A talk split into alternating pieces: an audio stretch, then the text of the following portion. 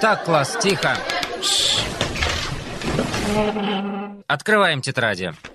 Добро пожаловать в школу выживания. Тишина в классе. Записываем тему урока. Как избежать нападения собаки? Внимание, класс! Сегодня занятие мне поможет провести Руководитель добровольческого поисково-спасательного отряда «Лига Спас» Ольга Щукина. Нам достаточно часто приходится вступать в контакт с собаками. Это могут быть как бродячие собаки, которых в последние годы становится все больше, так и домашние любимцы. Согласно статистике, каждый год около 3 миллионов человек подвергается нападениям собак. Любая бродячая собака представляет реальную опасность, особенно если собака больна бешенством и кидается на все, что движется.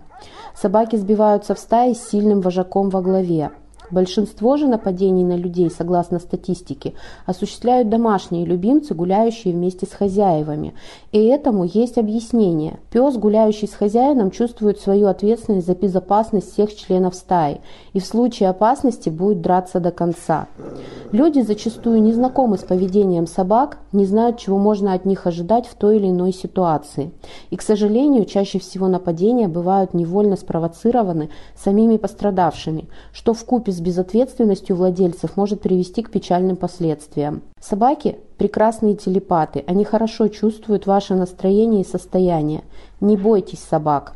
Слушаем внимательно. Завтра будет контрольная. Как же можно уменьшить риск нападения собаки? Собаки – животные стайные, с четкой иерархической структурой стаи. Вожак и подчиненные. Любое неповиновение наказывается быстро и жестоко. Собака всегда хочет занять место вожака, если есть хоть малейший шанс это сделать. Такова природа. Поэтому и в отношениях с собаками следует опираться на их психологию. Если вы видите, что стая бездомных собак разлеглась посреди вашей дороги, лучше перейти спокойно и загодя на другую сторону. Не надо пытаться занять место вожака этой стаи, не испытывайте судьбу. Раз стая лежит и не рыщет, значит она не на охоте, а дома, на своей территории.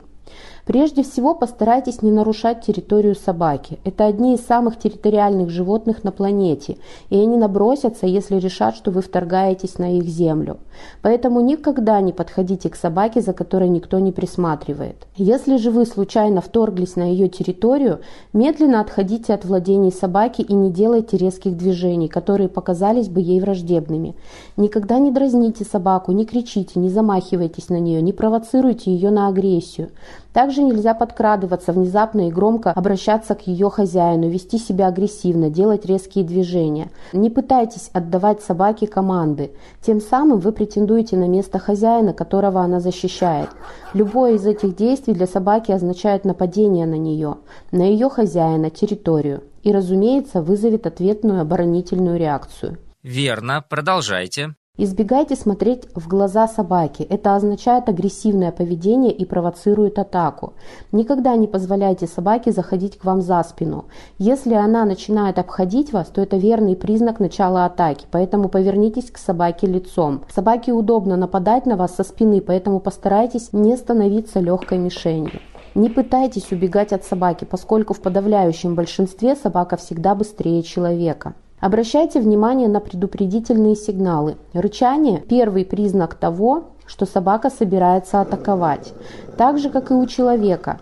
Тело собаки демонстрирует эмоции и настроение животного. Посмотрите, не напряжено ли тело собаки, подняты ли ее уши, поднят ли хвост достаточно высоко или виляет быстрее обычного.